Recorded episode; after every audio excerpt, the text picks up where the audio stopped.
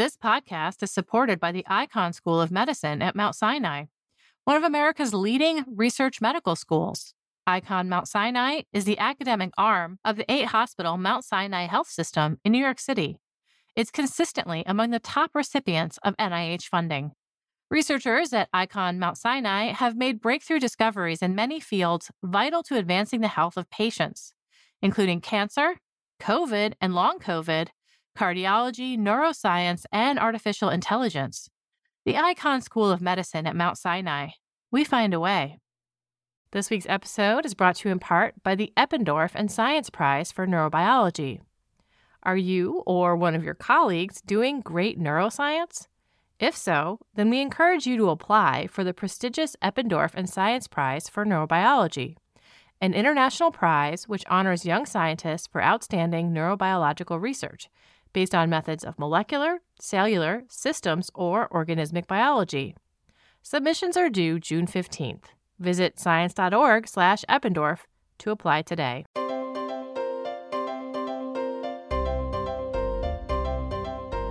Welcome to the Science Podcast for August 13th, 2021. I'm Sarah Crespi. Each week, we feature the most interesting news and research published in Science and the sister journals. First up this week, investigative journalist Charles Piller discusses a vitamin D trial that may have put asthmatic children at risk for broken bones. Next, researcher Birhanu Eshete talks with producer Joel Goldberg about the dangers to proprietary data, government systems, and patient information when the outputs from machine learning are released on the internet. Before we get to the next part of the show, I'd like you to consider subscribing to News from Science. Every week, we share stories from our news site, News from Science. Science journalists and editors kindly come on here and tell a story for our ears that they've been spending sometimes weeks or even months reporting and writing. If we were counting, our award winning journalists publish as many as 20 stories a week, from tracking policy to investigations, international science news, and yes, when we find new secrets about mummies, we report on that too. It's an unbelievably valuable service. If you were here with us during early COVID days, you must have heard how plugged in and devoted our news team truly is. Please consider supporting nonprofit science journalism by becoming a subscriber for around 50 cents a week. To subscribe, go to science.org/news. Scroll down a little bit and click subscribe on the right side. That's science.org slash news. Scroll down a little bit, click subscribe on the right side.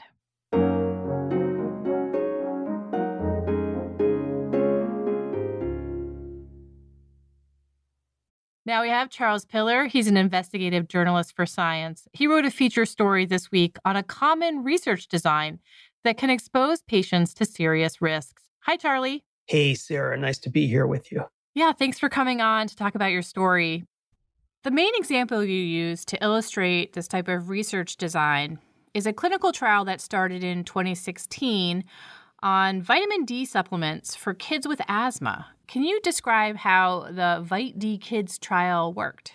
The trial involved a test of a hypothesis that high dose of vitamin D could reduce the number of asthma attacks kids might have. The high dose group was paired against a placebo group, a group of kids who received a sugar pill instead of a vitamin D pill. And the issue was that all of the children were recruited because they had low levels of vitamin D, many of them, frankly, deficient in that vitamin, which is vital for growth and development. Right. So, what argument did the researchers make for giving these vitamin deficient kids a placebo instead of something different? The idea here is that vitamin D testing is not a routine thing in most communities. And consequently, these kids wouldn't necessarily have learned that they were deficient in vitamin D, and therefore it was okay not to treat them. Yeah.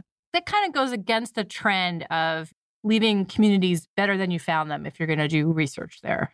Well, that's what critics certainly honed in on. They were very concerned that, in essence, they were using these children, and they were mostly Black and the vast majority children of color, using them as essentially as guinea pigs in an experiment in which the quality of care they received is not up to the standard. The standard being if you know a child is deficient in vitamin D, you provide vitamin D supplements to that child. You do not give them a placebo under any circumstances. And what you could do in a research trial then is compare this high dose that they wanted to see if that could reduce asthma with a smaller dose that just brings them up to recommended levels of vitamin D. Exactly right.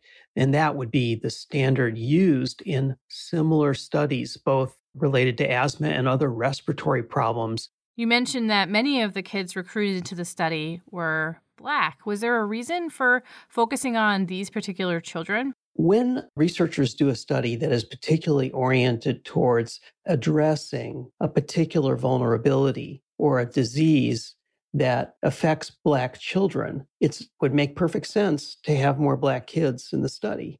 The problem in this case is that even though asthma afflicts Black children more commonly, there's nothing in the study, there's no stated intent why the study addresses the issues associated with Black children in a direct way or in a way any different from any other child. We're basically talking here about things like social determinants of health, living in polluted areas, being exposed to more particulates in the air. These might be linked to asthma, and those were not part of the study. And so the problem is the majority of the risk of this experiment fell on the shoulders and on the lungs of Black kids instead of being distributed equitably throughout the population. Because there was no special kind of aspect of the experiment oriented towards solving the problems of Black children, critics were wondering what's the justification for providing most of the risk to Black children? Despite what many call ethical lapses in the trial design, this was approved for federal funding. This was approved by IRBs, ethical review boards. And then Finally, the results were published in a prestigious journal. How did all this happen? Yeah, it's it's a bit of a mystery to be honest with you. Some of the lapses that were assessed by a variety of medical ethicists and also a whistleblower who initially looked at this case seem egregious by their standards and seem egregious to the people who have studied this sort of experimentation closely. And given that they seem so obvious to so many ethicists and others, it made me wonder what the logic of the approach was. And I think it's a phenomenon that we're seeing more and more in science, which is that there's a desire to create experimental groups that are as far apart as possible in order to have a better chance of showing an effect of the experimental hypothesis. In other words, in this case, if you have the idea that a high dose of vitamin D might reduce the number of asthma attacks children might have, and you test it against children who are at a normal level of vitamin D in their blood serum, well, you might not get the anticipated dramatic effect that you think you're after. But if you maintain those kids on a placebo and you know that they're deficient in vitamin D, you might be more likely to show an experimental effect. The other option would be to go for a larger sample size so that you could show a subtle difference and make sure that it was meaningful. Yes, that would be another way of doing it, but they had tremendous problems recruiting for this experiment. And then the trial ended early. The experiment was discontinued for futility. After a certain period of time, they realized no, vitamin D supplements are not reducing the number of severe asthma attacks that the kids are having. So the Data Safety Board said, look, we've got to stop this experiment because we know it's not working. However, notwithstanding that decision, they continued the experiment, including continuing kids deficient in vitamin D on a placebo for another six months. Wow to do what they called an orderly closeout. It's a little unclear what the reason for that was. We know vitamin D deficiency is not good for kids. Were the parents or the guardians made aware that their children were not going to be getting these vitamins even even if they were deficient? The fundamental concern that ethicists, the whistleblower, and experts in trial design all shared was that the disclosures to parents of these children were highly inaccurate. The fundamental problem with these disclosures were that the main risk of vitamin D deficiency in this age group is bone fractures. And instead, the risk that was stated was rickets. Now, rickets is a disease that can cause fractures and can cause lower bone density. But in this country, it's a disease of infants and very, very small children, much younger children than those that were in the age group tested in this study. So there was a risk of bone fractures. Did they see that happen among the kids that got the placebo? This is an aspect of the study that is particularly worrisome to the folks who have been criticizing it. What they found was that there were nine bone fractures during the course of the study, a minimum of nine, I should say, because that estimate was given before the study had completely ended. And these nine bone fractures were vastly higher than the expected rate of fractures, even among asthmatic kids who are taking inhaled corticosteroids and sometimes oral corticosteroids, which is how these kids were treated in the experiment. So you have a very high rate of bone fractures. However, none of those fractures was disclosed in the journal article describing the study, and none was described in clinicaltrials.gov, which is the government repository for clinical trial results. Normally, these kinds of serious adverse events would be a required component of any sort of study or clinical trial report. Because these fractures weren't described in any detail, we don't know if more occurred in the placebo group or the high vitamin D group. We don't know if they're from low impact walking or high impact sports. Could something else be happening here? The biggest likelihood is that the low dose may have had a deleterious effect. The no dose. yes, the no dose had a deleterious effect yeah. on bones. That's the major risk in this age group. But we shouldn't be guessing. We shouldn't be. And the only reason we know about the fractures is that a member of Congress who was concerned about the experiment had, had been contacted by the whistleblower in this case he requested that information from NIH and they released the number of fractures partway through the experiment to him, but never recorded it in any other way.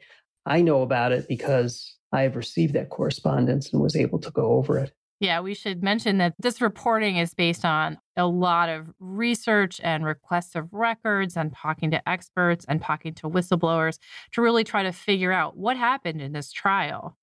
Kind of expanding the picture here, you know, this is an egregious example of comparing experimental treatment with placebo, but this is a trend where people are turning away from comparing standard of care to new intervention and saying, why don't we do placebo versus new intervention? Why do you think that that's happening? This VITE-D Kids trial could easily be dismissed as just a controversial outlier. But these kinds of studies are more and more popular among researchers, and the funding is growing dramatically. When I say these kinds of studies, what I mean is that studies that reject groups receiving usual care, in other words, those best current practice treatments used by doctors, in a way of looking for the most compelling results, the most dramatic differences between their experimental groups. Researchers sometimes favor this sharply divergent treatment arms in a trial. But the extreme comparisons that can occur in those cases mean that they can't necessarily learn if a new treatment is better or worse than usual care because they're not testing against usual care. We've been focusing on the vitamin D trial, but similar designs have been used for conditions like sepsis. This is a body wide response to infection that is life threatening. The goal of this research was to determine the optimal treatment for people who have life threatening septic shock. And that's a, a kind of terrible symptom associated with that septic infection. So the critics said both treatments deviated sharply from the usual care, and that can vary based on their conditions. Therefore, they increase the patient's risk of death by assigning them to one of these groups without considering what the usual care would have been for each patient.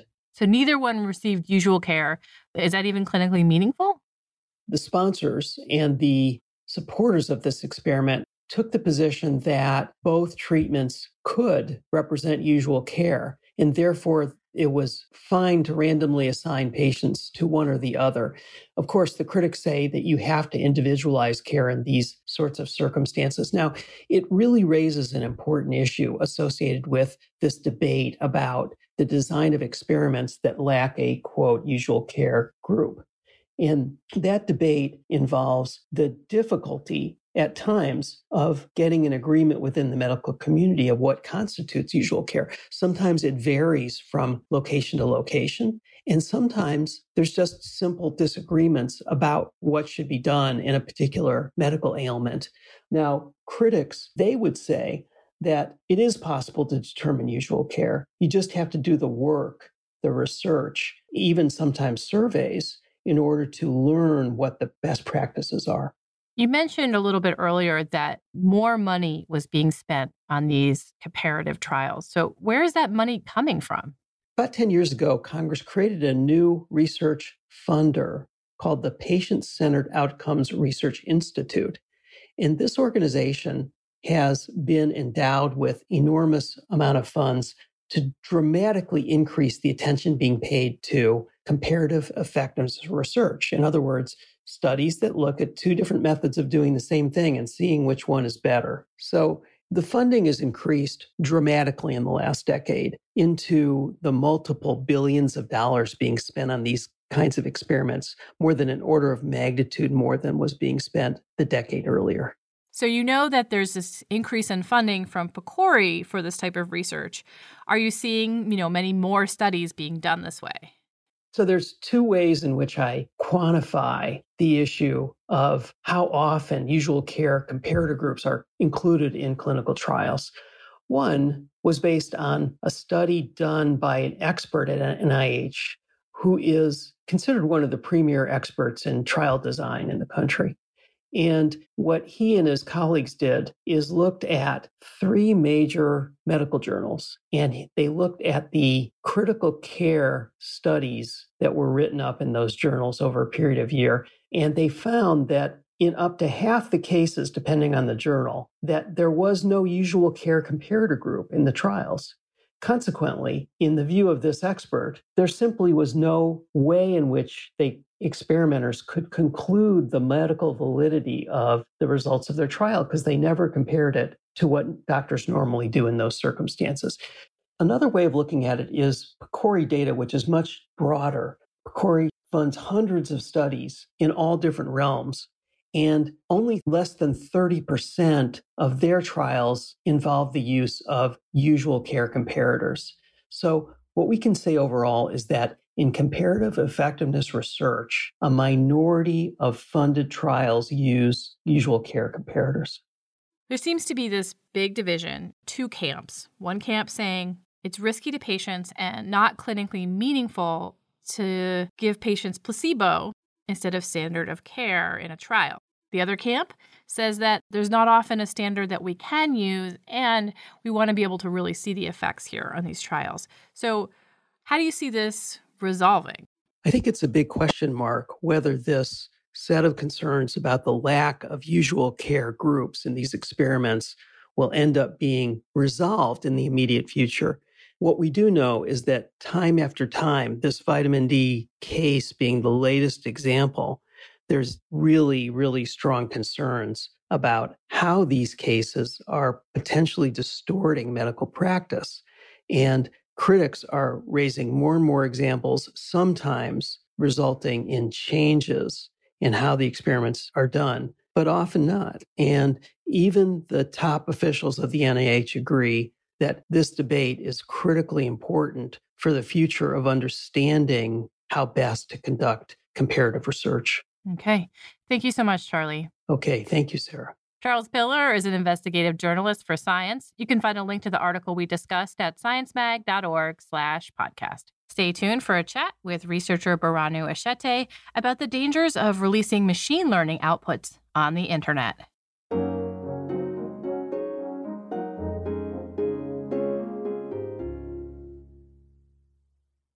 Now we'll speak with Birhanu Eshete, Assistant Professor of Computer and Information Science at University of Michigan Dearborn. Eshete's new article in Science calls attention to the potential pitfalls of the machine learning revolution and why it's critical that policymakers act to address them before it's too late. Hi, Birhanu. Hi, Joel. Thanks for having me. At this point, machine learning is everywhere. Self driving cars, medical procedures, intellectual property, even national defense. These applications pose huge advantages, but also major risks.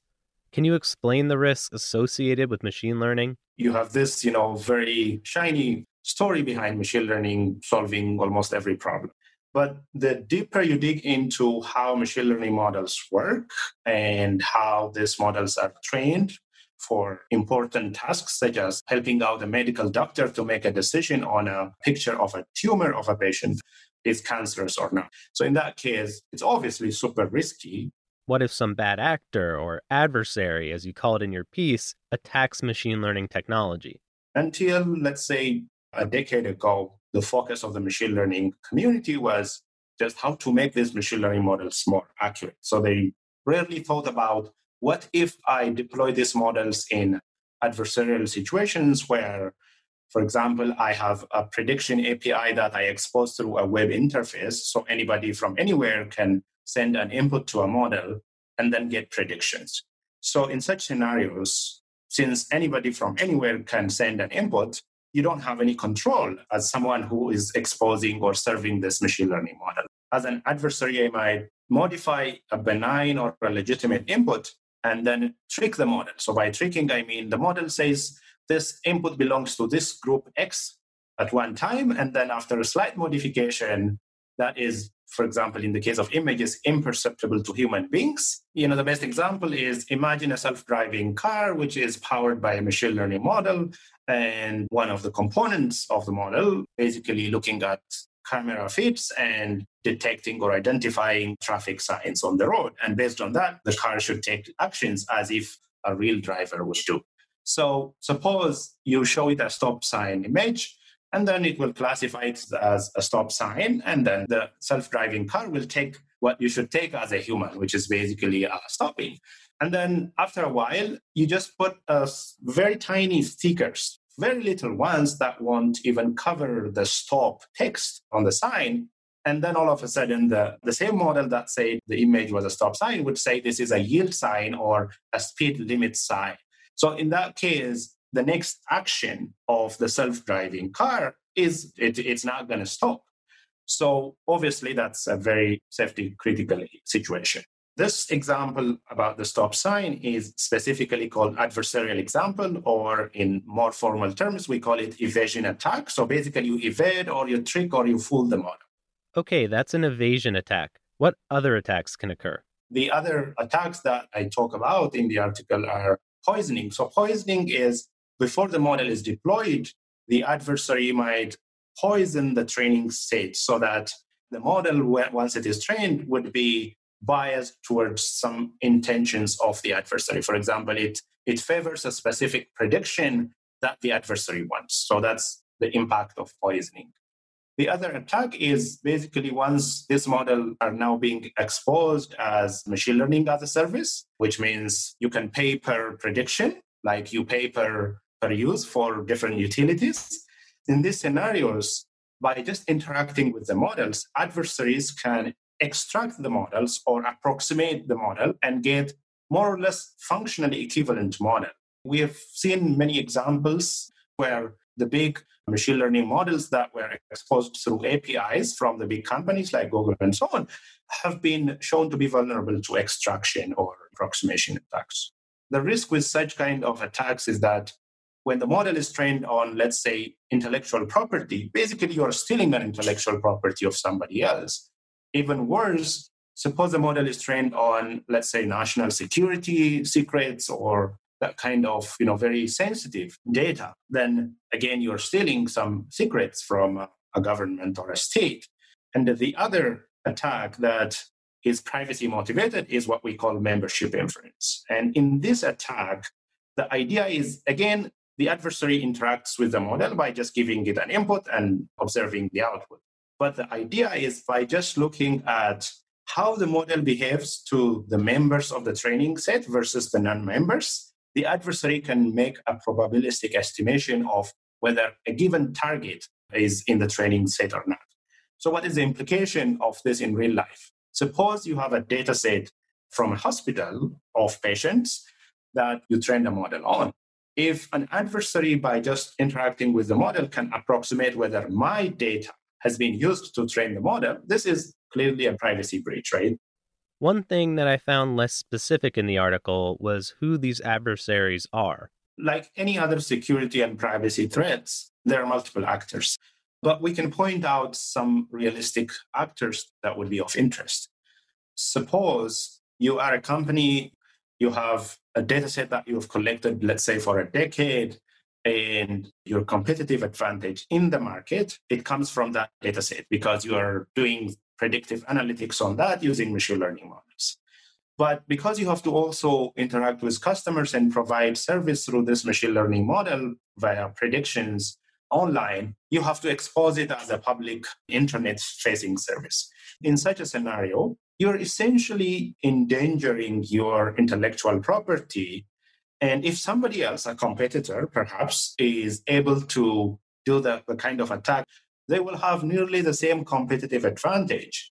You can cast the same scenario to government. So if a government is providing services that are powered by machine learning models, any government has adversaries who are motivated by politics, financial, and other geopolitical issues they might also learn a lot of insights by just interacting with the models. And look at, for example, hospitals, if they want to collaborate on something, let's say predicting whether somebody has a disease or not, but they don't have to share the data because of regulations like HIPAA, then they might end up exposing their prediction APIs. But if somebody is able to identify a person, an individual, this could be someone who is blackmailing a person or who is trying to ask money just because they have some secret about people. So this kind of threats are realistic. Hmm.